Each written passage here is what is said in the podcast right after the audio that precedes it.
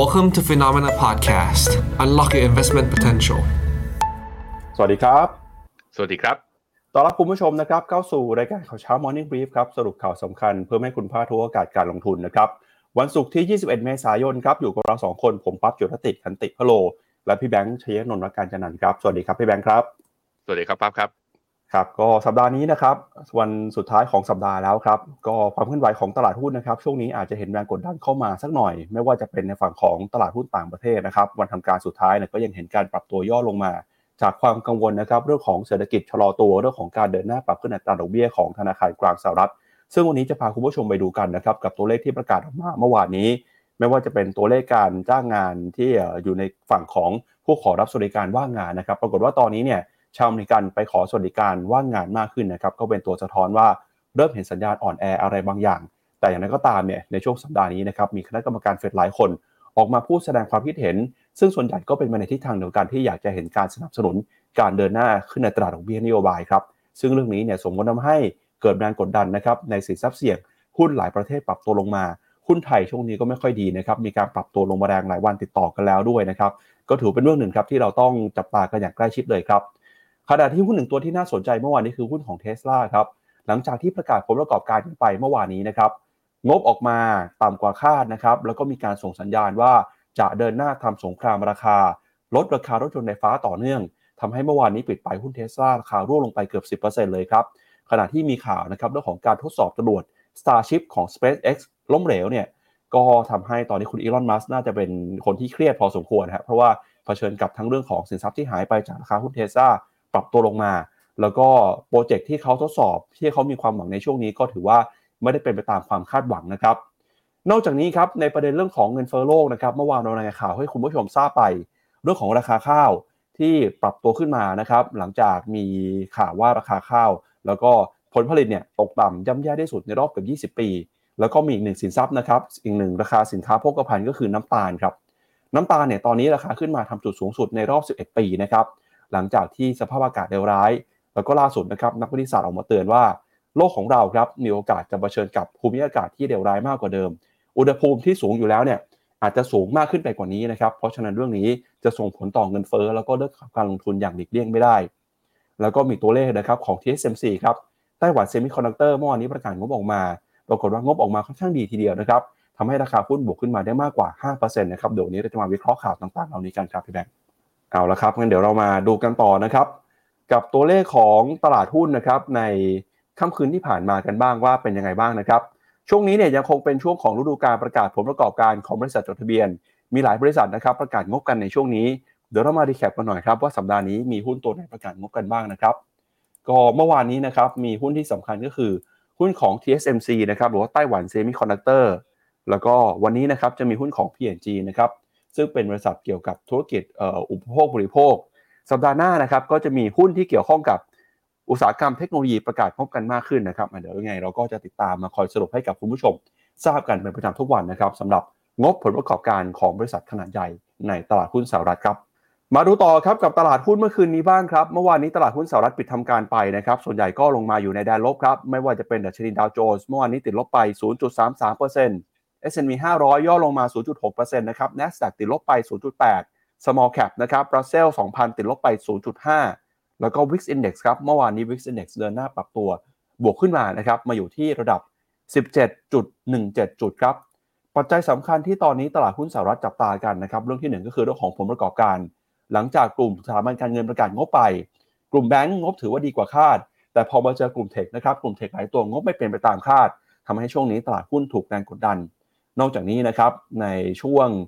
เดือนพฤษภาคมวันที่2-3เนี่ยจะมีการประชุมธนาคารกลางสหรัฐครับ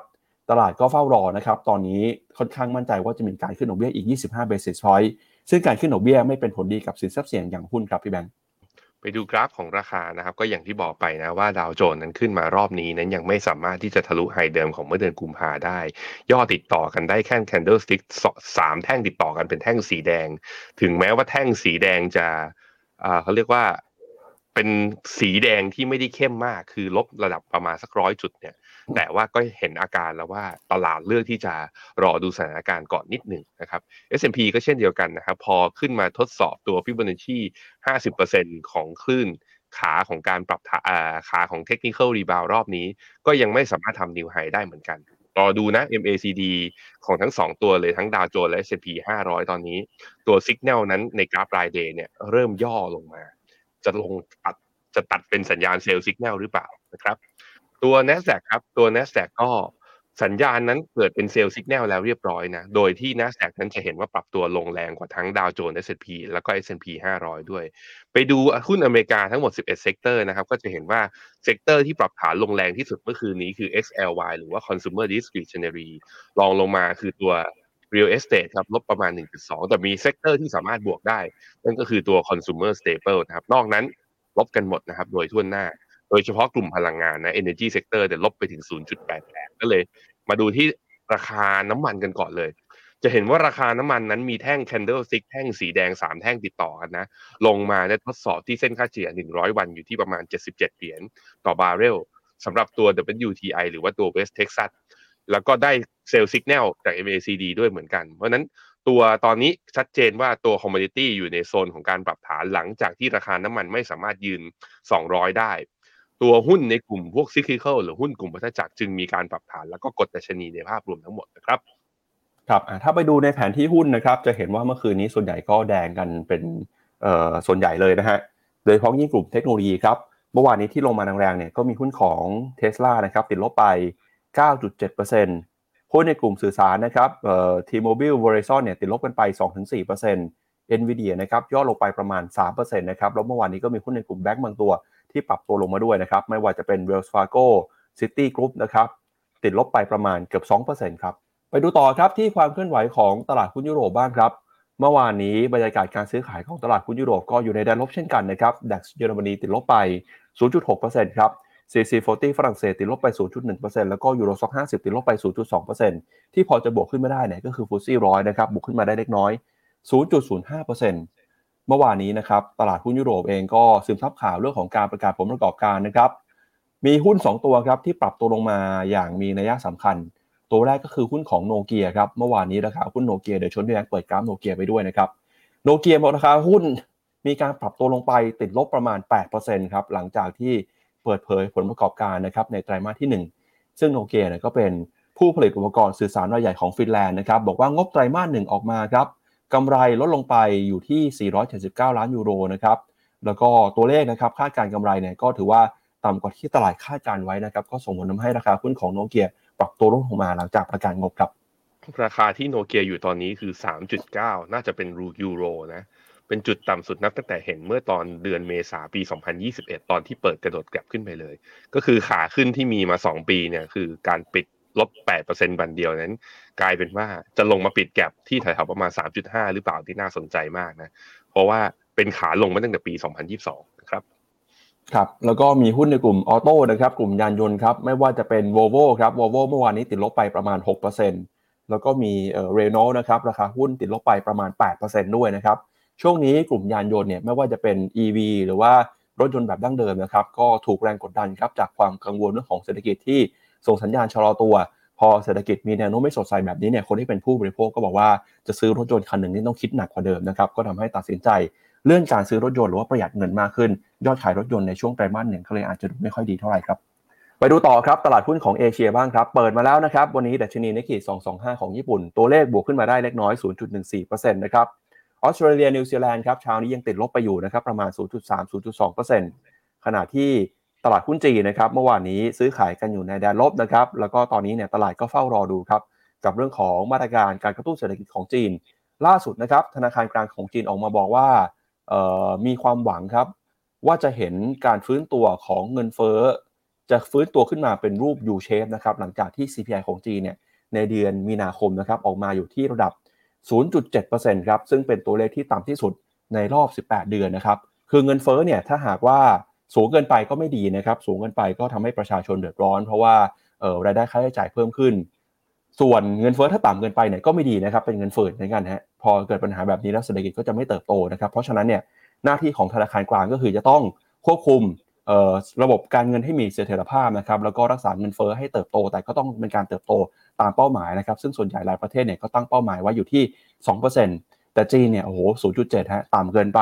รัฐบาลก็เลยบอกว่าอยากจะเห็นเงินเฟ้อปรับตัวสูงขึ้นมามากกว่านี้สักหน่อยนะครับหางเซ็งฮ่องกงครับบวกขึ้นมาได้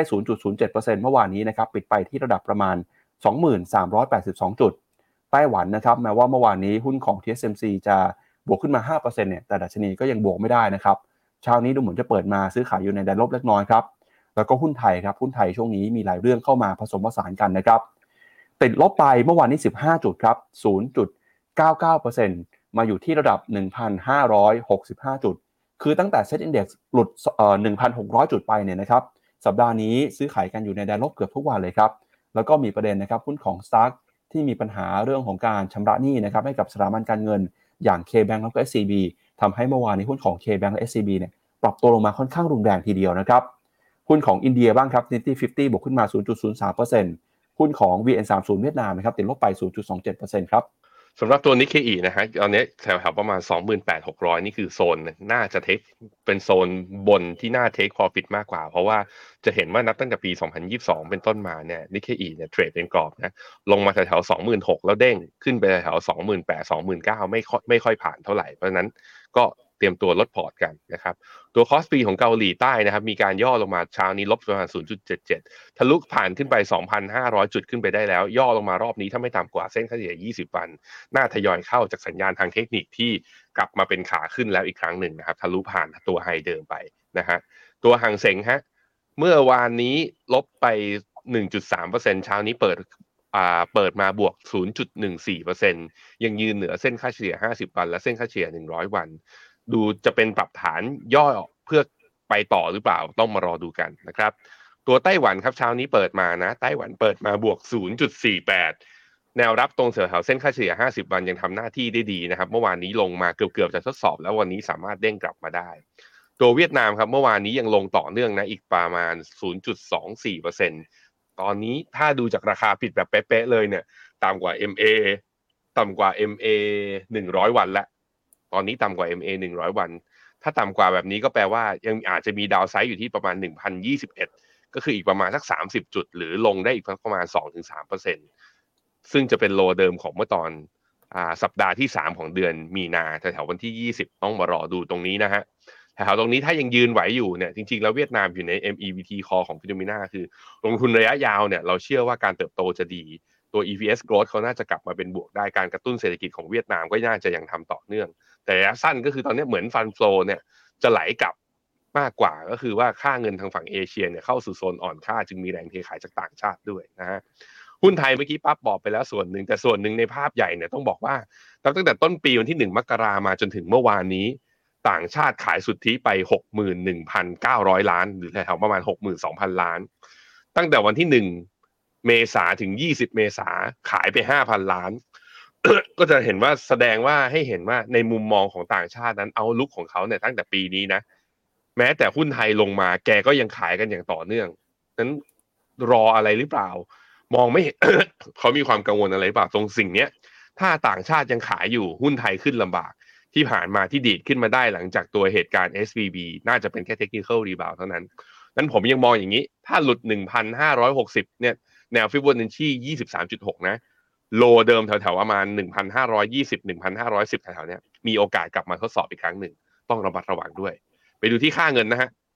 ค่าเงินบาทกับตัวดอลลาร์เทียบกันเนี่ย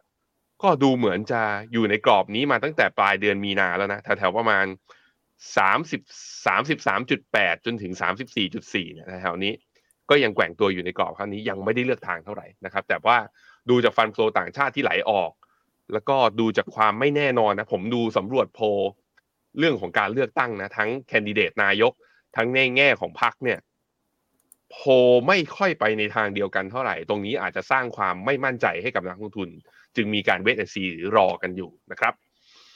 ครับก็เดี๋ยวยังไงช่วงท้ายนะครับ คนที่ติดตามเรื่องเศรษฐกิจของไทยเนี่ยมุมมองของธนาคาร Standard Charter ออกมาหันเป้า GDP ไทยปีนี้ด้วยนะครับ ลงมาเหลือ 4.3%อ่า สาเหตุจะเป็นเพราะอะไรนะครับ แล้วเรื่องของความหวังการเลือกตั้งจะเข้ามาช่วยหนุนนำบรรยากาศการลงทุนของไทยได้หรือเปล่า เดี๋ยวรอสักครู่หนึ่งนะครับ มาติดตามกันต่อกับเรื่องของราคาสินค้าโภคภัณฑ์กันก่อนครับ ทองคำนะครับ ทองคำค่าไม่ตายจริงๆฮะ หลังจากลงไปหลุด 2,000 ล่าสุดตอนนี้กลับขึ้นมายืนอยู่เหนือ 2,000 เหรียญได้ครั้งหนึ่งแล้ว ตอนนี้ซื้อขายกันอยู่ที่ 2,000 กับอีก 3 เหรียญนะครับ สาเหตุสำคัญก็คือตัวเลขเศรษฐกิจช่วงนี้ในอเมริกาออกมาไม่ค่อยดีฮะ ไม่ว่าจะเป็นตัวเลขผู้ขอรับสวัสดิการว่างงานนะครับ ตัวเลขยอดขายบ้าน แล้วก็ตัวเลขกิจการทางเศรษฐกิจอื่นๆ พอตัวเลขเศรษฐกิจอ่อนแอแบบนี้ ตลาดก็มีความหวังครับว่าเอ๊ะเฟดจะลังเลหรือเปล่า หรือว่านโยบายการเงินที่เข้มงวดเนี่ยจำเป็นต้องใช้ต่อไปนานเหมือนที่เคยประกาศไว้ก่อนหน้านี้ไหม พอตัวเลขเศรษฐกิจอ่อนแอนะครับค่าเงินดอลลาร์อ่อนค่าไป ราคาทองคำก็ฟื้นกลับขึ้นมานะครับมาอยู่ 2,000 ได้อีกครั้งหนึ่งแล้ว ขณะที่ราคาน้ำมันครับสองสาวันที่ผ่านมาเนี่ยราคาน้ำมันร่วงลงมาวันละ1% 2%เมื่อคืนนี้ก็ติดลบอีก2%นะครับพี่แบงค์สาเหตุสำคัญก็มาจาก recession เนี่ยแหละครับ ตลาดกังวลครับว่าเศรษฐกิจถดถอยกำลังจะเข้ามาแล้ว ถ้าเกิดเศรษฐกิจถดถอยจริง ใครจะใช้น้ำมัน ใครจะมี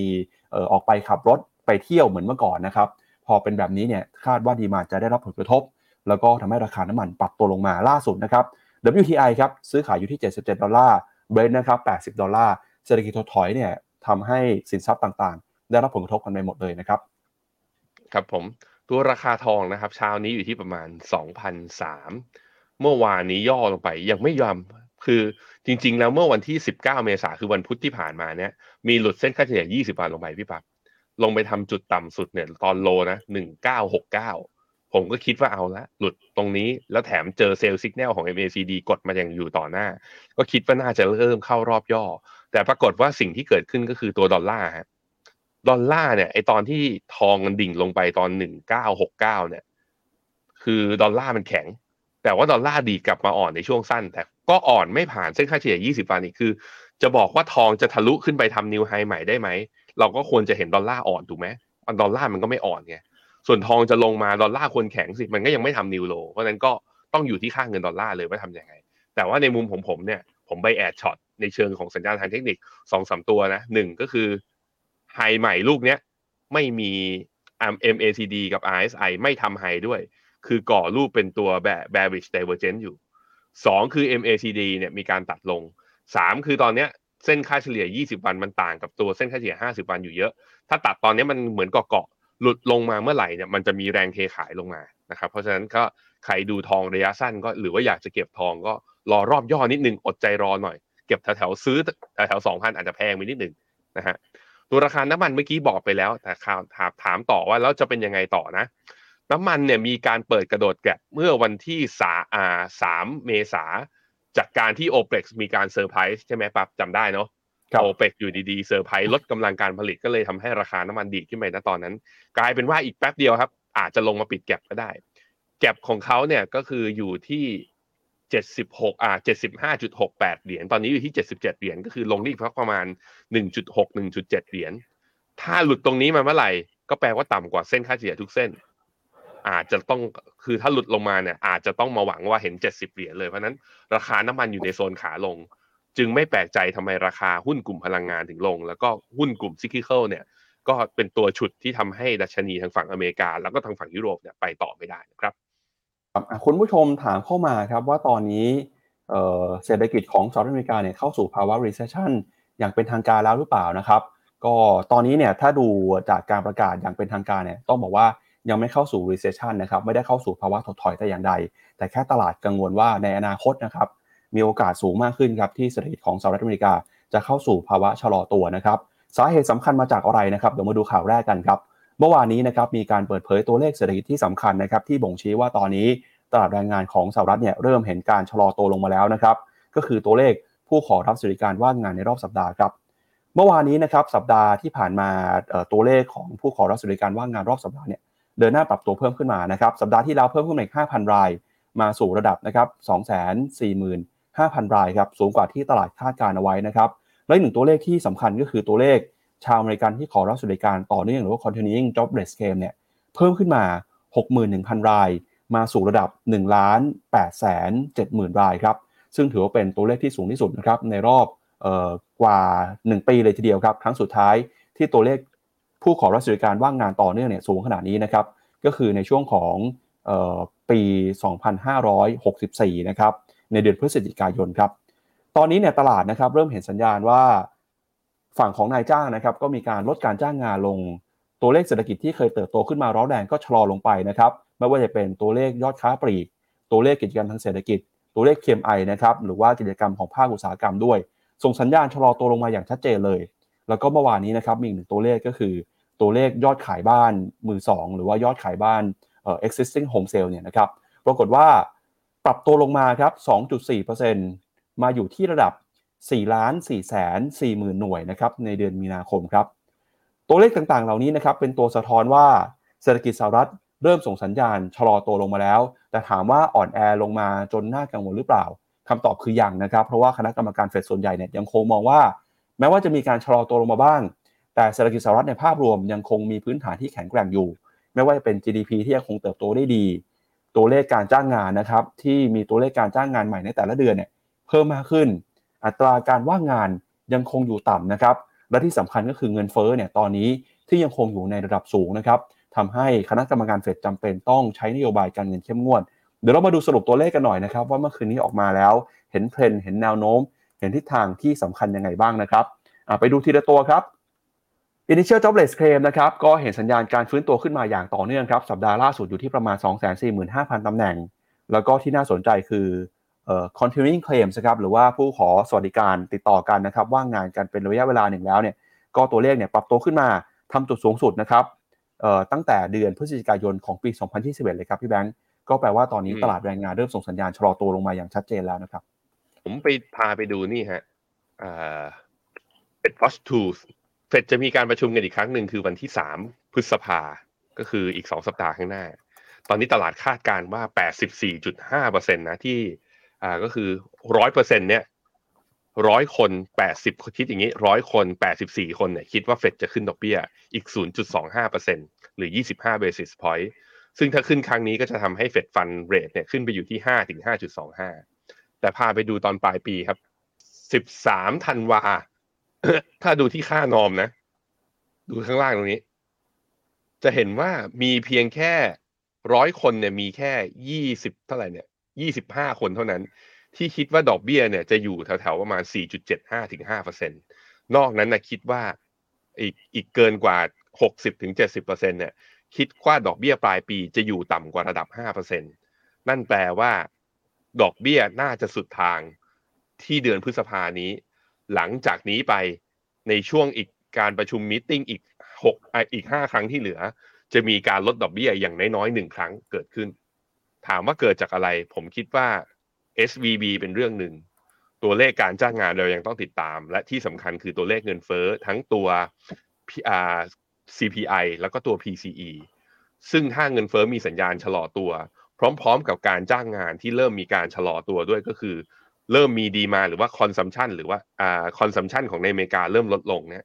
คำว่า recession จะถูกพูดถึงมากขึ้น แต่ถ้าเงินเฟ้อลดลง แล้วการจ้างงานยังแข็งแกร่งยังโตต่อไปได้เรื่อยๆเฟดก็จะอ้างได้ว่าขึ้นดอกเบี้ยรอบนี้ ดอกเบี้ยรอบนี้สิ้นสุดได้ เพราะว่าเงินเฟ้อเราเอาอยู่แล้ว แล้วอเมริกาอาจจะไม่เข้าสู่ภาวะ recession ซึ่งเมื่อวานนี้เอารูปให้ดูแล้วนะ มีใครกลับไปตามดูกันได้ในตัวไลฟ์ เมื่อวานนี้ตอนทุ่มหนึ่ง แล้วก็ Morning Brief เราก็คุยกันเรื่องนี้ ตอนนี้ตัวโอกาสในการเกิด recession ของอเมริกาเนี่ยอยู่ที่ประมาณ 65%จริงๆทำสำหรับผมก็คือมันใกล้ๆกับโยนหัวก้อยนะพี่ปับ๊บก็คือแถวๆเกือบๆห้าสิบห้าสิบเพราะนั้นยังตอบไม่ได้ว่าอเมริกาจะเข้าสู่ recession หรือเปล่า แต่ว่ามันเริ่มเห็นแล้วแหละว่าคือ damage หลายอย่างที่เฟดกดไอตัวอัตราดอกเบี้ยต่ำมาอย่างยาวนาน แล้วอัด QE อย่างมหาศาลทำให้ balance sheet นั้นบวมนับตั้งแต่โควิดที่ผ่านมา มันเริ่มเกิดไซ d ์เอฟเฟกแต่ไซ d ์เอฟเฟกนั้นจะเกิดขึ้นแล้วระเบิดในปีนี้เพิ่มเติมหรือเปล่า อันนี้ต้องจับตาดูกันต่อครับ ครับมาดูข้อมูลเศรษฐกิจเพิ่มเติมครับ สาเหตุที่ทำให้ตัวเลขผู้ขอรับสวัสดิการว่างงานเพิ่มขึ้นมากนะครับ ส่วนหนึ่งก็เป็นเพราะว่าการเลิกออฟครับหรือว่าการปลดคนงานของหลากหลายบริษัท โดยพ้องยิ่งบริษัทเทคโนโลยีที่ออกมาประกาศกันก่อนหน้านี้นะครับไม่ว่าจะเป็น Facebook เอ่อ Amazon Google ต่างๆเนี่ยนะครับ ถ้าดูจากแนวโน้มนะครับจะเห็นว่าตัวเลขที่เเรียกว่า plan layoff เนี่ยหรือว่า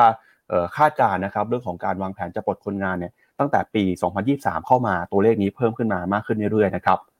รวมไปถึงครับ leading economics index นะครับจากรอยเตอร์ครับก็บอกว่าตอนนี้ตัวเลขบ่งชี้ทิศทางการเติบโตเศรษฐกิจนะครับก็ส่งสัญญาณชะลอตัวลงมาอย่างชัดเจนเลยนะครับตอนนี้มาอยู่ที่ระดับ 108 จุดนะครับหลังจากปี 2022 ขึ้นไปอยู่ที่ระดับประมาณ 115-116 จุดนะครับ แล้วก็รวมไปถึงครับตัวเลขกิจการทางเศรษฐกิจด้วยนะครับ Atlantic Business Activity ไม่ว่าจะเป็น Empire State หรือ Philly Fed เนี่ยก็เห็นสัญญาณที่ชะลอตัวลงมาอย่างชัดเจนเลยนะครับ สิ่งที่จะเกิดขึ้นต่อไปคืออะไรครับ ก็คือการใช้นโยบายการเงินนะครับ ตอนนี้อย่างที่พี่แบงค์บอกครับเฟดดอทพอตเนี่ยตลาดมั่นใจว่าจะมีการขึ้นดอกเบี้ยต่อไปในการประชุมครั้งหน้า แต่ถามว่าปีนี้ดอกเบี้ยจะขึ้นไปมากกว่านี้ไหม ถ้าหากว่าขึ้นอีกครั้งหนึ่งนะครับอัตราดอกเบี้ยก็จะมาอยู่ที่ระดับ5ถึง5.25% ซึ่งก็เป็นค่ากลางนะครับตามดอทพอตที่คณะกรรมการเฟดส่วนใหญ่มองไว้ฮะแต่ในสัปดาห์นี้นะครับคณะกรรมการเฟดหลายคนก็ยังออกมาพูดเพิ่มเติมนะครับว่ายังคงหนุนนำสนับสนุนให้มีการใช้นโยบายการเงินที่เข้มงวดต่อไป มีใครมาพูดบ้างครับเดี๋ยวเรามาได้ดูชื่อทีละคนนะครับคนที่หนึ่งครับที่มาพูดเมื่อวานนี้เนี่ยก็คือประธานเฟดสาขาคลิฟแลนด์ครับคุณลอเรตตาเมสเตอร์ครับออกมาบอกว่าธนาคารกลางสหรัฐนะครับยังคงจำเป็นต้องใช้นโยบายการเงินเข้มงวด ด้วยการเดินหน้านะครับปรับขึ้นอัตราดอกเบี้ยต่อไปครับเพื่อคุมเงินเฟ้อให้อยู่นะครับโดยบอกว่าอุปสงค์เนี่ยยังคงสูงกว่าอุปทานทั้งในตลาดแรงงานแล้วก็ภาคการผลิต ขณะที่เงินเฟ้อยังคงอยู่สูงเกินไป เพราะฉะนั้นนะครับจึงมีความจำเป็นที่จะต้องใช้นโยบายการเงินเข้มงวด เพื่อให้อัตราเงินเฟ้อลงมาอยู่ในระดับเป้าหมาย 2%นะครับแล้วเธอก็เป็นคนที่หนุนนำบอกว่าคิดว่าอัตราดอกเบี้ยระยะสั้นเนี่ยควรจะขึ้นไปอยู่เหนือกว่าระดับ 5%ด้วยนะครับอันนี้ก็เป็นคณะกรรมการเฟดท่านที่1นะครับ มาดูอีกท่านหนึ่งครับก็คือประธานเฟดสาขาดัลลัสครับคุณลอรี่ลอแกนครับก็ออกมาบอกเช่นกันบอกว่าตอนนี้เงินเฟ้อยังคงอยู่สูงเกินไปนะครับ แล้วก็ที่ผ่านมาเนี่ยธนาคารกลางสหรัฐ ใช้ความพยายามที่จะเอาเงินเฟ้อลงมาให้ได้ ด้วยการขึ้นดอกเบี้ยไปถึงกว่า 450 basis point นะครับมาอยู่ที่กว่า 4.5%เนี่ยแต่เรื่องนี้นะครับยังคงจำเป็นต้องทำต่อครับเพื่อให้เศรษฐกิจสามารถเติบโตได้อย่างมีเสถียรภาพนะครับ ขณะที่คุณจอห์นวิลเลียมส์ครับประธานเฟดสาขานิวยอร์กออกมาบอกนะครับว่าตอนนี้แม้ว่าจะเห็นสัญญาณที่ดีขึ้นของภาคธนาคาร แต่อะไรก็ตามเนี่ยนะครับเริ่มเห็นสัญญาณแล้วครับว่า ธนาคารพาณิชย์ของสหรัฐจะใช้มาตรการคุมเข้มมากขึ้น ในการปล่อยสินเชื่อนะครับ ซึ่งก็จะส่งผลต่อการเติบโตการฟื้นตัวของเศรษฐกิจด้วย แต่นั้นก็ตามนะครับผลกระทบที่เกิดขึ้นตอนนี้อาจจะไม่ได้รุนแรง ไม่ได้มีความน่ากังวลแต่อย่างใด แม้ว่าแบงก์จะปล่อยกู้ได้ยากขึ้น แต่เศรษฐกิจโดยภาพรวมยังคงเติบโตได้ดี เพราะฉะนั้นการเดินหน้าขึ้นดอกเบี้ยยังคงมีความจำเป็นนะครับ เท่าที่ฟังดูเนี่ยดูเหมือนสัปดาห์นี้กรรมการเฟดออกมาพูด ไม่มีใครออกมาพูดเลยนะครับว่าดอกเบี้ยสูงเกินไป มีแต่บอกว่าจำเป็นต้องขึ้นดอกเบี้ย เพราะว่าเงินเฟ้อสูงเกินไปแล้ว แล้วก็ตอนนี้เศรษฐกิจนะครับแม้ว่าจะมีตัวเลขบางตัวเลขชะลอตัวลงไป แต่ภาพรวมเศรษฐกิจยังคงแข็งแกร่ง พร้อมที่จะรับมือกับการขึ้นดอกเบี้ยต่อไปในอนาคตครับพี่แบมอันนี้ก็เป็นมุมมองนะครับของคณะกรรมการเฟดที่มีต่อการใช้นโยบายการเงินในช่วงนี้นะครับ อะชวนที่แบงค์ไปดูหน่อยฮะเฟดเอ่อฮอกิชโดวิชครับ ในมิ팅ของปี 2023 เนี่ยจะเห็นว่าคณะกรรมการเฟดที่มีสิทธิ์โหวตนะ จะมีทั้งหมด 1 2 3 4 5 6 7 8 9 11 คนเนี่ยอยู่ในขาของโดฟเนี่ยทั้งหมด 1 2 3 4 5 6 7 คนเพราะนั้นคือเป็นเขาเรียกว่าเป็นกลุ่มของคณะกรรมการชุดที่มีความอยากจะขึ้นดอกเบี้ยเพราะนั้นการที่เขาบอกว่าจะชะลอการขึ้นดอกเบี้ยมันมีน้ำหนักค่อนข้างสูง เพราะว่าตัวเขาเองอะเชื่อว่าการขึ้นดอกเบี้ยคือการต่อสู้กับเงินเฟ้อ อันนี้คือมุมหนึ่งคราวนี้คนที่ออกมาให้ความเห็นเนี่ยก็จะเห็นว่าเอ่อส่วนใหญ่ที่เราเห็นมาในช่วงสองสัปดาห์ที่ผ่านมานะ ไม่ว่าคุณจะเป็นคุณจอห์นวิลเลียมส์คุณเอ่อโบแมนคุณเมสเตอร์เนี่ยไม่ได้มีสิทธิ์โหวตในปีนี้นะฮะแต่แต่ปีหน้าเนี่ยแกจะกลับมาโหวตได้ คุณบูลาดเนี่ยที่เป็นแบบว่าสายเหี่ยวมากๆเนี่ย ปี 2023 ปี 2024 เนี่ยก็ไม่ได้มีสิทธิ์โหวตแต่ก็เป็นคนหนึ่งที่บอกว่าโหต้องขึ้นดอกเบี้ย ไม่งั้นเงินเฟ้อเอาไม่อยู่ ก็จะเห็นว่าส่วนใหญ่นะ มองไปในทางโดฟเอ่อดูจากตรงนี้แล้วผมคิดว่าค่อนข้างพอพอดูไอตัวฮอกกับโดฟ analysis เนี่ยค่อนข้างเอียงไปทางพอจะเชื่อถือ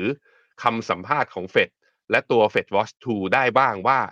ดอกเบี้ยจะสุดทางแถวๆ5ถึง5.25นี้และไม่เพิ่มขึ้น นั้นเราต้องเตรียมรับมือเรื่องนี้ทำนะในเชิงกลยุทธ์ ถ้าเราเชื่อแบบนี้จริง ๆ ควรทำยังไง สิ่งที่ควรทำอย่างแรกคือดอกเบี้ยไม่ขึ้นไปมากกว่านี้ใช่ไหมนั้นกองทุนพวกกองทุนตราสารหนี้ระยะยาวเนี่ย จะไม่โดนมาร์กทูมาเก็ตแล้วติดลบเหมือนในช่วงที่ดอกเบี้ยยังขึ้นไม่สุด นั้นการลงทุนในกองทุนตราสารหนี้ โดยเฉพาะอย่างกองทุนตราสารหนี้ที่ลงทุนในพันธบัตรอย่างเงี้ยที่ค่อนข้างปลอดภัย ถ้าเมื่อไหร่ดอกเบี้ยเริ่มลดลงมาการ mark to market ก็จะมีผลเป็นบวกคือ ได้ผลบวกอย่างที่หนึ่งคือ คุณได้ถือในตอนที่ยิวมันอยู่ในสูงอยู่ในระดับสูงสองคือเมื่อไหร่ที่เฟดมีการปรับอัตราดอกเบี้ยลดหรือว่าเทรนด์ของดอกเบี้ยนโยบายของทั้งโลกเนี่ยปรับตัวลดลงมา เราจะได้การ mark to market เพิ่มเติมขึ้นไปด้วยเพราะนั้นตราสารหนี้พอจะน่าน่าสนใจมากขึ้นไปอีกระดับหนึ่งเมื่อดอกเบี้ยใกล้สุดทางนะครับพี่ปั๊บเปิดไมค์ด้วยครับอ่าขออภัยครับ ก็เรื่องของเศรษฐกิจนะครับ ถ้าว่าเศรษฐกิจส่งสัญญาณชะลอตัวเนี่ย ตอนนี้แน่นอนนะครับว่าจะส่งผลกระทบต่อหลาย ๆ เรื่องเลยนะครับ โดยเฉพาะยิ่งเรื่องของการเมืองด้วยครับ พาคุณผู้ชมไปดูกันต่อนะครับว่าเศรษฐกิจไม่ดีแบบนี้แล้วเนี่ย ในฝั่งของการเมืองสหรัฐอเมริกาจะเป็นยังไงบ้างครับ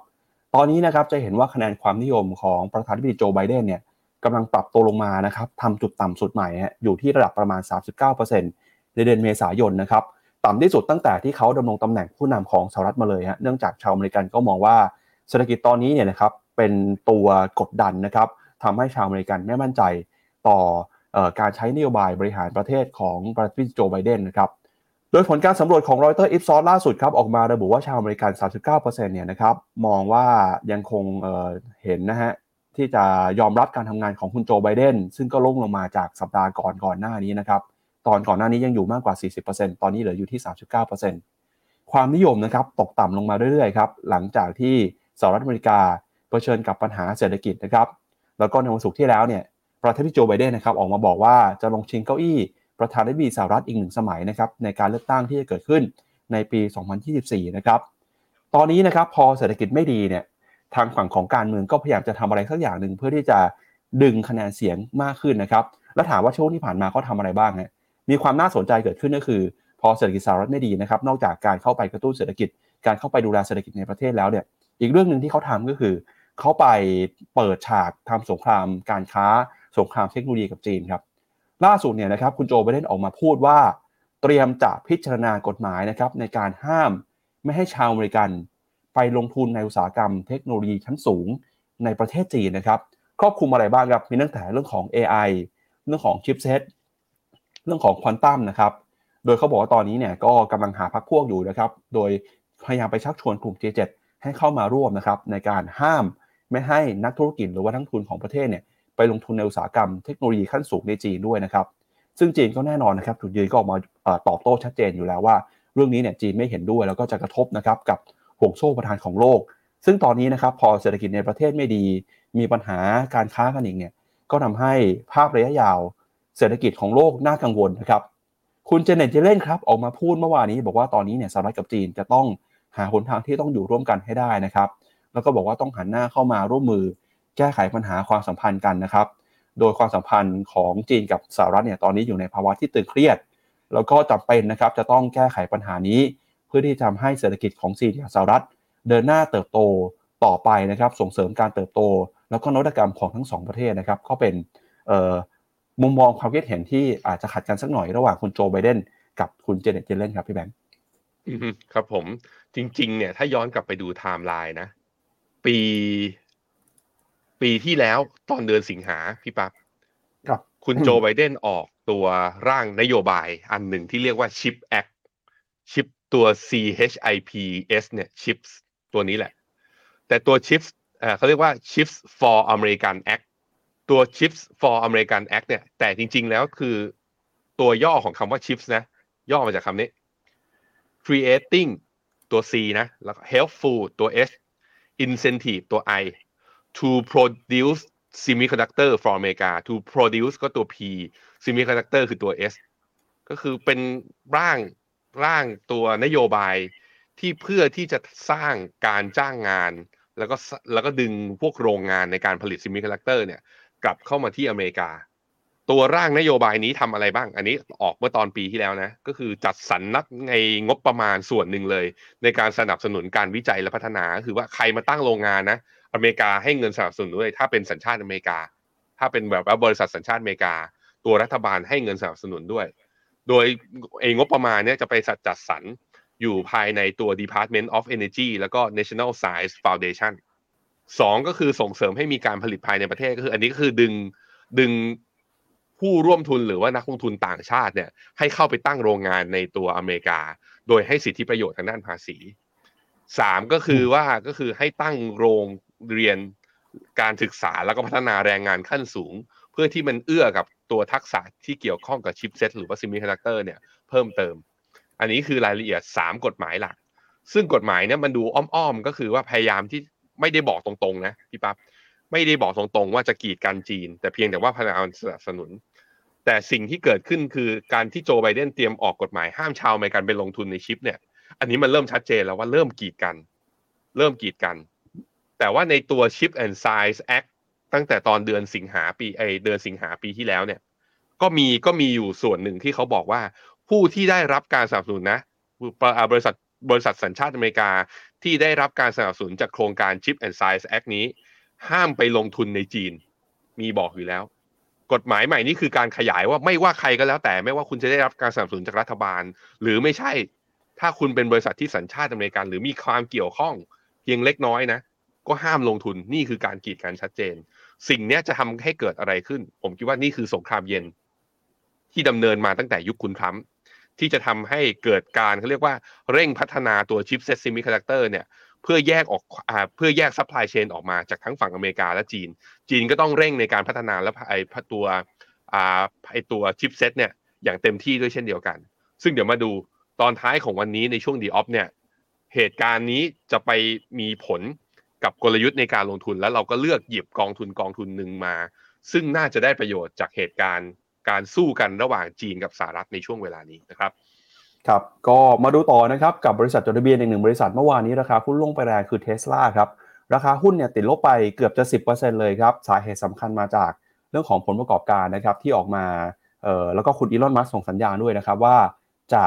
ลดราคารถยนต์ ถ้าหากว่าจำเป็นนะครับเข้าสู่การทำสงครามราคาของรถยนต์ไฟฟ้าแล้วครับแต่ก่อนไปดูราคารถยนต์ของเทสลาเนี่ยพาคุณผู้ชมไปดูภาพนี้ก่อนครับเมื่อวานนี้นะครับอีกหนึ่งบริษัทที่คุณอีลอนมัสเป็น CEO ครับ ก็คือ SpaceX ครับเขามีการทดสอบจรวดนะครับที่ชื่อว่า Starship เป็นจรวดที่มีขนาดใหญ่ที่สุดที่มีการทดสอบมาเลยฮะแต่เดี๋ยวพาคุณผู้ชมไปดูภาพตอนที่จรวดอันนี้ระเบิดหน่อยฮะเนี่ยนะฮะจะเห็นว่าหลังจากปล่อยขึ้นไปบนอากาศไม่กี่นาที ระเบิดเอ่อจรวดนี้ก็ระเบิดกลางท้องฟ้าเลยนะครับก็ถือว่าเป็นการเอ่อทดสอบที่ล้มเหลวอีกครั้งหนึ่งนะครับตอนนี้คุณอีลอนมัสก์น่าจะอยู่ในภาวะที่ค่อนข้างเครียดนะครับ เพราะว่าการทดสอบต่างๆเนี่ยไม่ได้เป็นไปตาม ความคาดหวังนะครับ มีหลายเรื่องที่จะต้องพัฒนาต่อไปนะครับเดี๋ยวมาดูเรื่องของ SpaceX กันก่อนนะครับ เมื่อวานนี้นะครับจรวด Starship เนี่ยของคุณอีลอนมัสระเบิดนะครับหลังจากปล่อยออกจากฐานเพียงไม่กี่นาที ก่อนที่จะตกลงไปบริเวณอ่าวเม็กซิโกนะครับในการทดสอบปล่อยยานเมื่อวานนี้ ซึ่งทาง SpaceX ก็บอกว่าตั้งเป้าหมายจะส่งจรวดแบบ 2 ท่อน ซึ่งมีความสูง 120 เมตรนะครับไปเดินทางรอบโลกจากสหรัฐนะครับ แล้วก็สุดท้ายแล้วเนี่ย จรวดลำนี้ก็ไม่สามารถทดสอบได้อย่างประสบความสำเร็จนะครับ แต่นั้นก็ตามเนี่ยนะครับความเสียหายก็คือเกิดขึ้นเฉพาะกับจรวดนะครับ เพราะว่าไม่มีนักบินอวกาศหรือว่าดาวเทียมใดๆอยู่บนยานลำนี้ครับ โดยภาพบรรยากาศนะครับ เราจะเห็นว่าคนทั่วโลกจากต่างจับตารอดูการทดสอบครั้งนี้นะครับ โดยตามแผนการเนี่ยชิ้นส่วนนะครับ ฐานล่างของยานจะต้องหลุดออกมา ไม่กี่นาทีหลังจากพุ่งออกจากฐาน เพื่อให้จรวดเดินทางต่อไปได้ แต่สุดท้ายแล้วเนี่ยพอมาทดสอบจริง ฐานล่างไม่ยอมหลุดออกไปครับ ทำให้จำเป็นนะครับต้องออทำให้จรวดลำนี้ระเบิดขึ้นมา เพื่อไม่ให้เกิดความเสียหายไปมากกว่านี้นะครับเป็นความพยายามครั้งที่ 2 ของ SpaceX แล้วครับที่จะทดสอบจรวดนะครับหลังจากวันจันทร์บริษัทต้องเลื่อนในการทดสอบออกไป เนื่องจากพบปัญหาที่การควบคุมแรงดันครับโดย SpaceX ก็วางแผนนะครับว่าจะใช้ยาน Starship ในการส่งคนแล้วก็สิ่งของไปดวงจันทร์นะครับแล้วก็เป้าหมายที่ไกลสุดเลยเนี่ยก็คือดาวอังคาร เพราะฉะนั้นนะครับอาจจะต้องเลื่อนออกไปก่อนนะครับ อีกหนึ่งเรื่องครับก็คือเรื่องของราคารถยนต์เทสลานะครับคุณอีลอนมัสออกมาพูดหลังจากเปิดเผยผลประกอบการเมื่อวานนี้เราก็รายงานกันไป บอกว่า มีโอกาสที่ราคารถยนต์ไฟฟ้าเนี่ยจะลดได้อีกต่อไปนะครับเพราะว่าตอนนี้สิ่งที่ต้องให้ความสำคัญคือเรื่องของยอดขายครับหลังจากเทสลาเมื่อวานนี้ประกาศงบนะครับปรากฏว่าอัตรากำไรขั้นต้นออกมาอยู่ที่ 19.3%ต่ำกว่าที่นักวิเคราะห์คาดการนะครับแล้วก็ผลประกอบการไตรมาสที่1เนี่ยนะครับก็ถือว่าบางตัวเนี่ยต่ำกว่าคาดด้วยครับ ทำให้ตอนนี้นะครับนักลงทุนค่อนข้างกังวลว่าต่อไป ถ้าเทสลาเข้าสู่การใช้กลยุทธ์การทำสงครามราคาเนี่ยจะทำให้รายได้หรือว่ากำไรของเทสลาในอนาคตนะครับปรับตัวลดลงมาครับซึ่งตอนนี้เราก็จะเห็นนะครับว่าราคารถยนต์รุ่นสำคัญไม่ว่าเป็นเทสลาโมเดล3โมเดล S เนี่ยนะครับมีการปรับตัวลงมา ปีนี้นะครับผ่านไป 4 เดือนมีการปรับราคารถยนต์รุ่นต่างๆเนี่ยไปแล้วด้วยกันถึง 6 ครั้งเลยทีเดียวครับ แล้วก็ทำให้ตอนนี้นะครับความมั่งคั่งของคุณอีลอนมัสก์ ในช่วงวันที่ผ่านมาครับหายไปนะครับ13,000ล้านดอลลาร์ครับพี่แบงค์ครับเดี๋ยวเราไปดูกันหน่อยนะครับ ข้อมูลเพิ่มเติมฮะของคุณอีลอนมัสในช่วงนี้นะครับมีหลายเรื่องครับที่ทำให้เขาต้องกังวลนะครับมาดูการทดสอบจรวดนะครับ อย่างที่บอกไปว่าเมื่อวานนี้สุดท้ายแล้วเนี่ยจรวดก็ไม่สามารถปล่อยได้อย่างสำเร็จระเบิดกลางอากาศนะครับ แล้วคุณอีลอนมัสเนี่ยก็อยู่ในศูนย์ควบคุมนะครับการปล่อยจรวดในครั้งนี้ด้วย สีหน้าก็ค่อนข้างเคร่งเครียดนะครับ หลังจากการทดสอบล้มเหลวนะครับ แล้วก็จรวดลำนี้เนี่ยถือว่าเป็นจรวดที่มีขนาดใหญ่ที่สุดเท่าที่มีการทดสอบมาเลยนะครับ ก็มีความสูง 120 เมตรครับ ใหญ่กว่าจรวดที่เคยปล่อยมาก่อนหน้านี้นะครับ อันนี้เป็นความหวังนะว่าวันหนึ่งเนี่ยจรวดนี้จะสามารถลงไปบนพื้นดวงจันทร์ได้นะครับ แล้วก็จะไปถึงดาวองคารเลยนะครับ แต่สุดท้ายแล้วเนี่ยก็ไม่สามารถไปได้นะครับ อันนี้ก็เป็นข้อมูลนะครับของจรวดลำนี้ฮะ แล้วก็หุ้นของเทสลาเนี่ย ปรับตัวลงมานะครับ ล่าสุดเนี่ยลงมาต่ออีกประมาณ 10%เมื่อคืนนี้ ชวนที่แบงค์ไปดูราคาหุ้นเทสลาหน่อยครับครับผมถ้าดูฟิโบนัชชีกรอบใหญ่นะนับตั้งแต่ขาขึ้นตั้งแต่ปี 2019 มาจนถึงปี 2020 เนี่ย ตอนนี้เทสลาเนี่ยราคาอยู่ที่ 162 เหรียญต่อหุ้น ลงมาหลุดต่ำกว่าฟิโบนัชชี38.2 อ้าว ถ้าลงมาแบบนี้ ผมมองนะ มีโอกาสที่จะเห็นแถวๆร้อยนะ มีโอกาสนะทุกคน เพราะว่าเออแถวๆ38.2ถ้าลงมามันหลุด23.6ในเวฟขาสั้นด้วยเหมือนกัน อืม น่าสนใจฮะ เทสลาเหมือนจะเข้ารอบขาลง และถ้าลงมาจริง เฉพาะรอบนี้ นี่ผมดูให้ละเอียดเลยเพราะอยากซื้อเองด้วยนะฮะ เออหลุด61.8 ลงมาอีกเช่นเดียวกัน มี145เหรียญต่อหุ้น ซึ่งจะเป็นแกลบที่เปิดไว้เมื่อวันที่26มกราอะมีตรงนี้ มีมีแนวรับเบาๆ ตรงเนี้ยถ้ายืนไม่ไหวแล้วก็ต้องเจอกันที่โลเดิมแล้วทุกคน ใครที่เป็นแฟนเทสลานะ ก็เตรียมรับแรงกระแทกไว้นิดนึงเพราช่วงนี้เวลาลงลงแรงทีทีเดียวนะครับ แต่ว่าผมคิดว่าลงมาก็เป็นโอกาสซื้อสำหรับใครที่ยังเชื่อว่าเทสลาเนี่ย ยังเป็น EV ที่ยังเป็นขวัญใจของนักลงทุนในสายพวกรถยนต์ไฟฟ้าอยู่นะครับ ครับเอาละครับเรามาดูกันต่อนะครับกับประเด็นเรื่องของสภาพภูมิอากาศบ้างครับ ล่าสุดเนี่ยนักวิทยาศาสตร์ออกมาเตือนนะครับ ว่าตอนนี้สถานการณ์โลกร้อนเนี่ยน่าจะเลวร้ายต่อไปอีกนะครับ โดยออกมาบอกนะครับว่าตอนนี้อุณหภูมิของโลกเฉลี่ยกำลังปรับตัวเพิ่มสูงขึ้นมามีโอกาสจะสูงขึ้นมาทั้งในปีนี้แล้วก็ในปีหน้าด้วยนะครับ เนื่องจากปัญหาการเปลี่ยนแปลงสภาพภูมิอากาศที่ผิดธรรมชาติครับ โดยสำนักงานตรวจสอบสภาพภูมิอากาศของยุโรปนะครับออกมาเปิดเผยว่าจากรูปแบบของสภาพอากาศที่แปรปรวนจากเหตุการณ์ลานินยาที่เกิดขึ้นเนี่ยทำให้อุณหภูมิโลกนะครับมีความเปลี่ยนแปลงไป โดยตอนนี้นะครับอุณหภูมิโลกกำลังจะเดินหน้าปรับตัวเพิ่มมากขึ้นมา แล้วก็ปัญหานี้เนี่ยจะส่งผลนะครับต่อการใช้ชีวิตของคน การทำเกษตรกรรมนะครับ แล้วก็ในเรื่องต่างๆด้วยครับ ตอนนี้สินค้าเกษตรนะครับที่ได้ผลกระทบจาก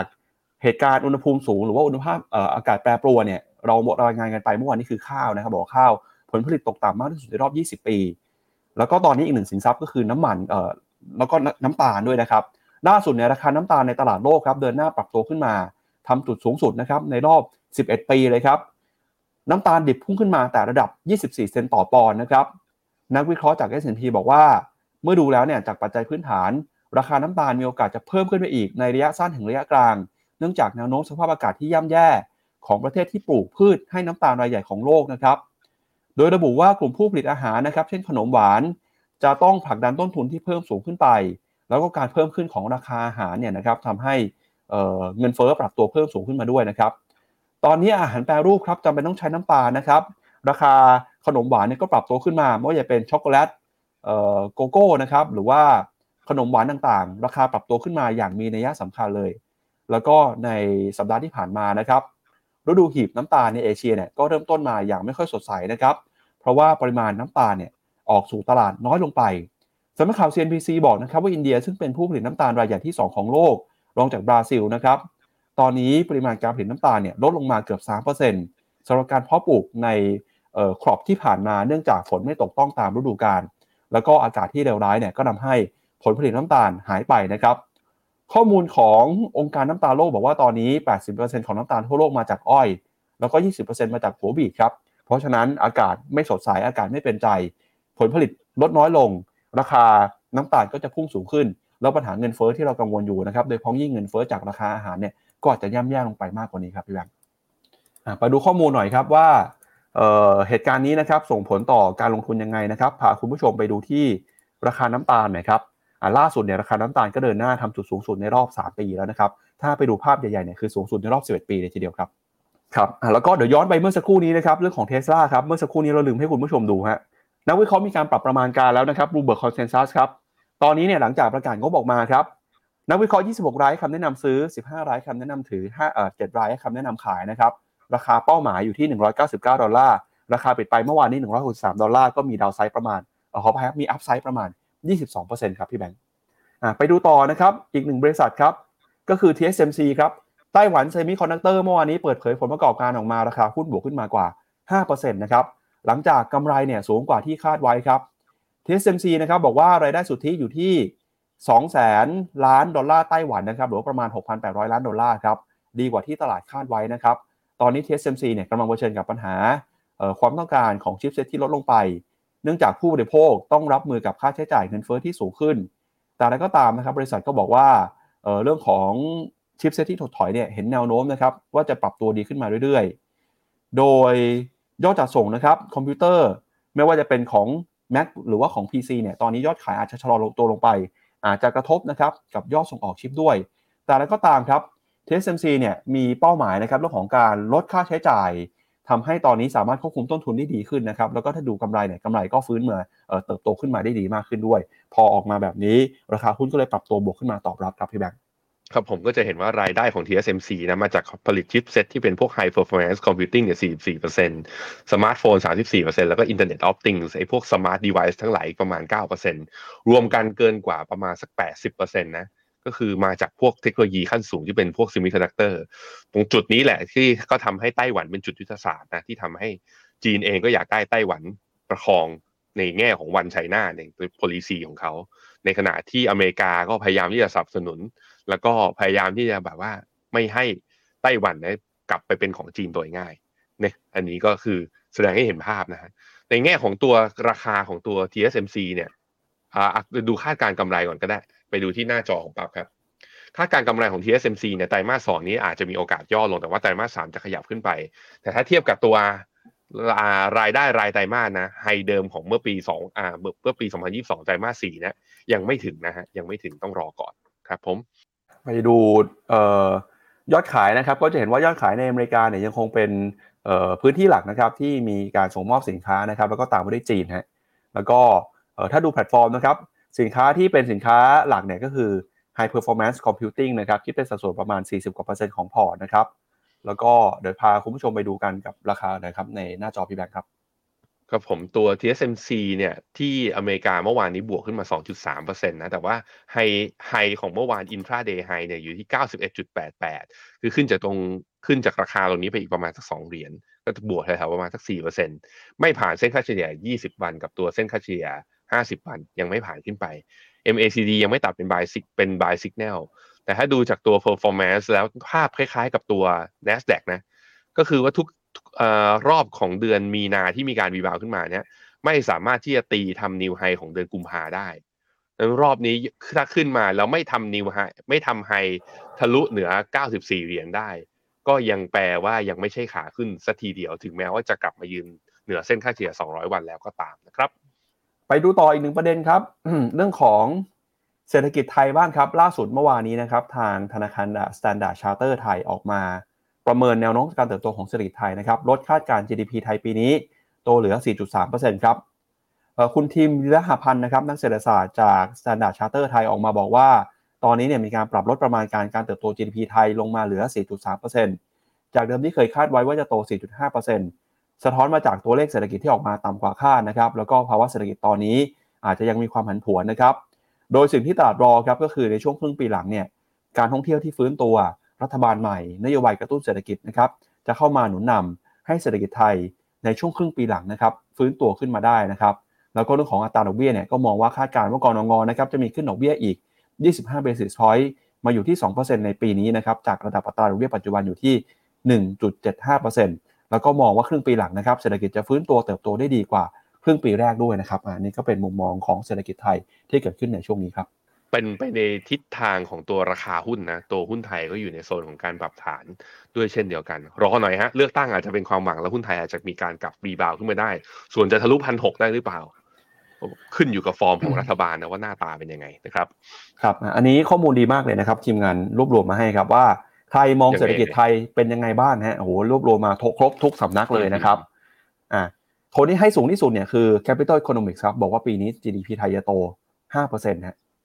ขณะที่ Standard Charter มองว่าโต 4.3 นะครับ อันนี้ปรับลดลงมาแล้วนะครับ แล้วก็มี Credit Agricole นะครับ 4% Fitch อยู่ที่ 4 HSBC นะครับ Credit Suisse Moody's เนี่ยส่วนใหญ่ก็อยู่ที่ 4 3 นะครับ ส่วนใหญ่ก็อยู่ประมาณ 3.8 3.7 นะครับ มีที่ไหนที่น่าสนใจบ้างฮะ เอ่อ City Group ครับบอกว่าเศรษฐกิจไทยมองปีนี้จะโต 3.6 นะครับ UBS บอกว่าโต 3.5 Goldman Sachs บอกว่าโต 3.3เอ่อที่ให้ต่ำสุดคือ JP Morgan ครับบอกว่าโต 2.7 ครับ แล้วก็ถ้าเป็น Bloomberg Economics เนี่ยบอกว่าโต 2.9 ครับพี่แบงค์อือฮึครับผม ผมเชื่อไปในทางประมาณสามต้นๆ แล้วก็มีเสี่ยงหลุดสามถ้าในแง่ของหลังเลือกตั้งแล้วไม่ได้เป็นอย่างที่เขาเรียกว่านักลงทุนส่วนใหญ่เห็นนะครับอะ ส่วน C เนี่ยผมว่าก็เป็นความหวังนะ อาจจะมาจากนักท่องเที่ยวก็ได้ นักท่องเที่ยวอาจจะเข้าไทยพุ่งกระฉูดเยอะไปมากกว่านี้ก็ได้ เราเห็นช่วงสงกรารคึกคักเพราะนักท่องเที่ยวมาแล้วนะครับ ครับ แล้วก็ในช่วงที่หลาย ๆ คนกังวลนะครับ กับภาวะเศรษฐกิจโลกที่อาจจะเข้าสู่ภาวะชะลอตัว มีโอกาสการลงทุนที่น่าสนใจยังไงบ้าง วันนี้ในช่วงเดี๋ยว opportunity นะครับ เรามาดูกันหน่อยฮะ เราจะมีแผนจะ call กองทุนใหม่ด้วยนะครับ พี่แบงค์วันนี้เป็นแผนไหนหรือว่ากองไหนครับ ครับผมก็กลับไปนะย้อนกลับไปที่ขอดูที่สไลด์แรกเลยก็คือตัวอย่างที่บอกไปเมื่อกี้ เรื่อง Chips X for อเมริกานะ ที่ออกเมื่อตอนเดือนสิงหา แล้วตอนเดือนตุลาเนี่ยมี New China Tech Sweeping Restriction ก็คือการจำกัดห้ามบริษัทในสหรัฐเนี่ย หรือบริษัทที่ใช้เทคโนโลยีสหรัฐไปขายชิปขั้นสูงให้กับบริษัทจีน ห้ามจีนใช้ซอฟต์แวร์ดีไซน์ชิปของสหรัฐ ห้ามจีนใช้เครื่องจักรสหรัฐในการผลิตชิป ห้ามส่งชิ้นส่วนที่ใช้ในเครื่องจักรที่เกี่ยวข้องกับ semiconductor ให้แก่จีน ห้ามคนสัญชาติสหรัฐทำงานในอุตสาหกรรม semiconductor ให้จีน แล้วก็เรียกร้องให้พันธมิตร งดส่งเครื่องจักรและชิ้นส่วนอุปกรณ์ในการผลิตชิปเซตหรือว่า semiconductor เนี่ยให้กับจีน ซึ่งเนเธอร์แลนด์ยุโรปแล้วก็ญี่ปุ่นเนี่ยตอบรับท่าทีดังกล่าวด้วยว่าโอเค แล้วเนเธอร์แลนด์เนี่ยมี ASML นะผู้ผลิตเครื่องจักรตัวผลิตชิปเซต semiconductor ที่ไฮเทคแล้วก็มีนวัตกรรมสูงสุดในโลก ก็อยู่ในเนเธอร์แลนด์ด้วยเช่นเดียวกัน เรื่องนี้เกิดอะไรขึ้นอะไปดูต่อหน้าต่อไป ก็จะเห็นว่านอกจากอเมริกาแล้วที่ยุโรปก็ด้วยเหมือนกันฮะยุโรปก็มีความต้องการที่จะสามารถผลิตชิปเซตเป็นของตัวเอง เพื่อเตรียมรับมือกับ supply chain disruption เพราะตัวเองเนี่ย เอาตรงๆก็คืออยู่ในนาโต้ก็คล้ายๆกับเป็นลูกน้องสหรัฐนั่นแหละพอสหรัฐมีนโยบายแบบนี้มา ตัวเองจะค้าขายกับจีนลำบากมากขึ้น เพราะฉะนั้นก็เลยตั้งเป้าว่าจะมีส่วนแบ่ง market share ในการผลิตตัว semiconductor นะ อ่า 20%ของทั่วโลกก็คือประมาณจากเดิมเนี่ยอยู่ที่ 10%ก็คือ 2 เท่าจากระดับปัจจุบัน ก็คือลดการพึ่งพาจากในแง่ของ global supply chain ซึ่งส่วนหนึ่งในนั้นก็คือจีนนั่นเองครับ สิ่งที่เกิดขึ้นมานะครับก็คือจีนก็ต้องตอบโต้ฮะหน้าต่อไป สิ่งที่จีนตอบโต้ก็คือว่าในเชิงของนโยบายเนี่ยไอตัวนโยบาย 5 ปีหลังจากนี้ไป จีนเนี่ยจะมีกรอบเนี้ยที่อยู่ด้านซ้ายบน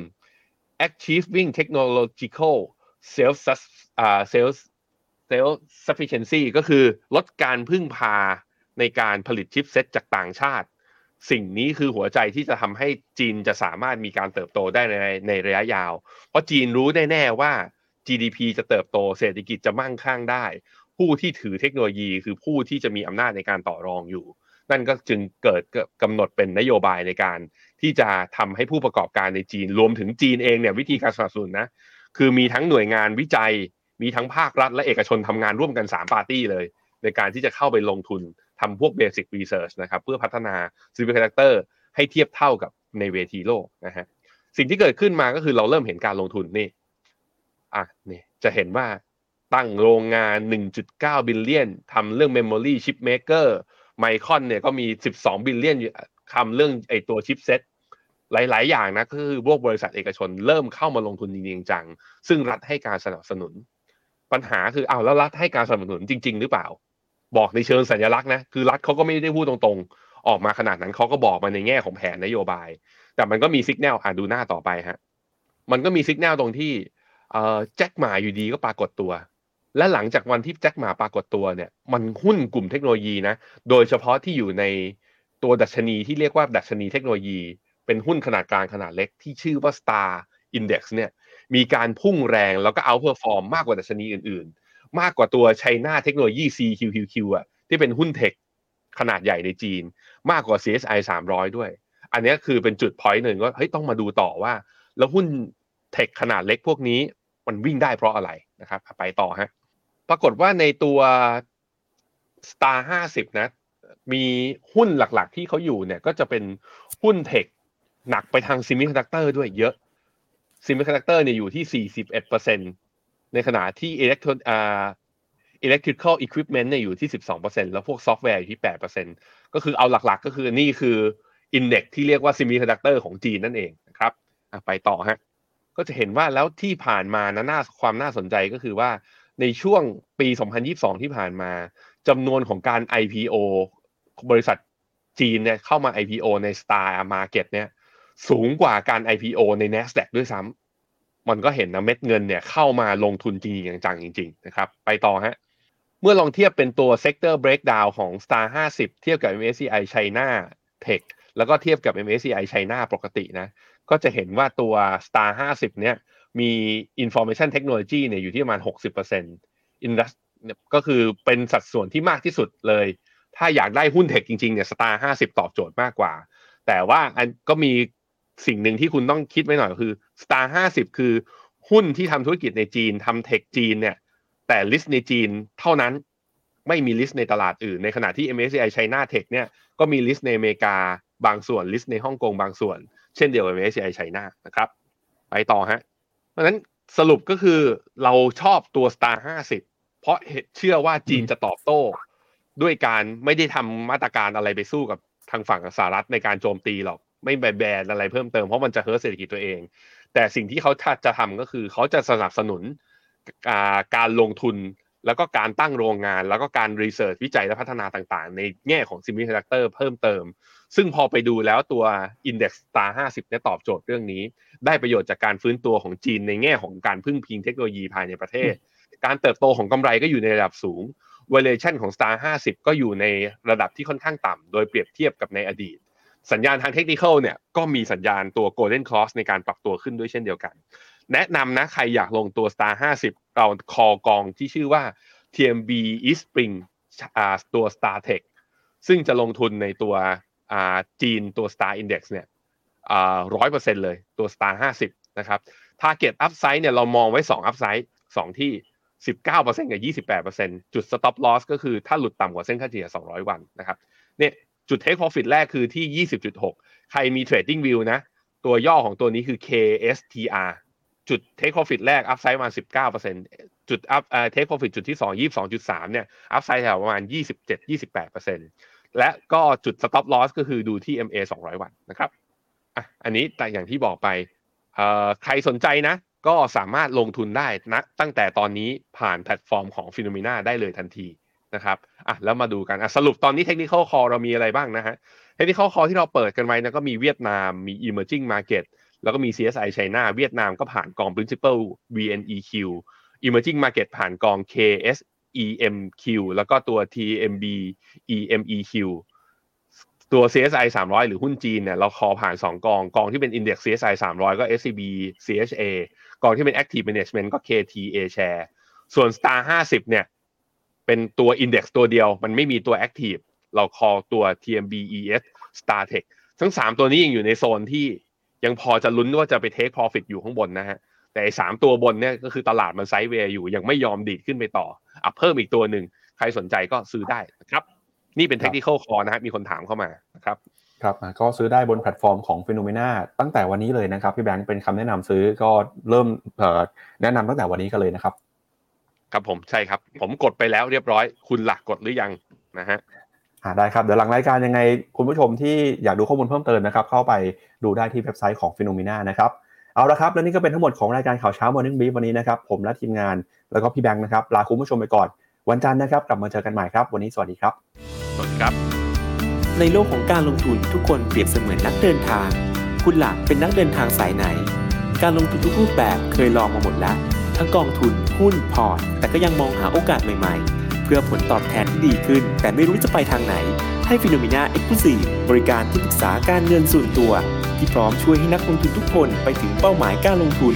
สนใจสมัครที่ f i n o m e f i n o m i n a e x c l u s i v e หรือ line at f i n o m i n a p o r t คำเตือนผู้ลงทุนควรทำความเข้าใจลักษณะสินค้าเงื่อนไขผลตอบแทน และความเสี่ยงก่อนตัดสินใจลงทุน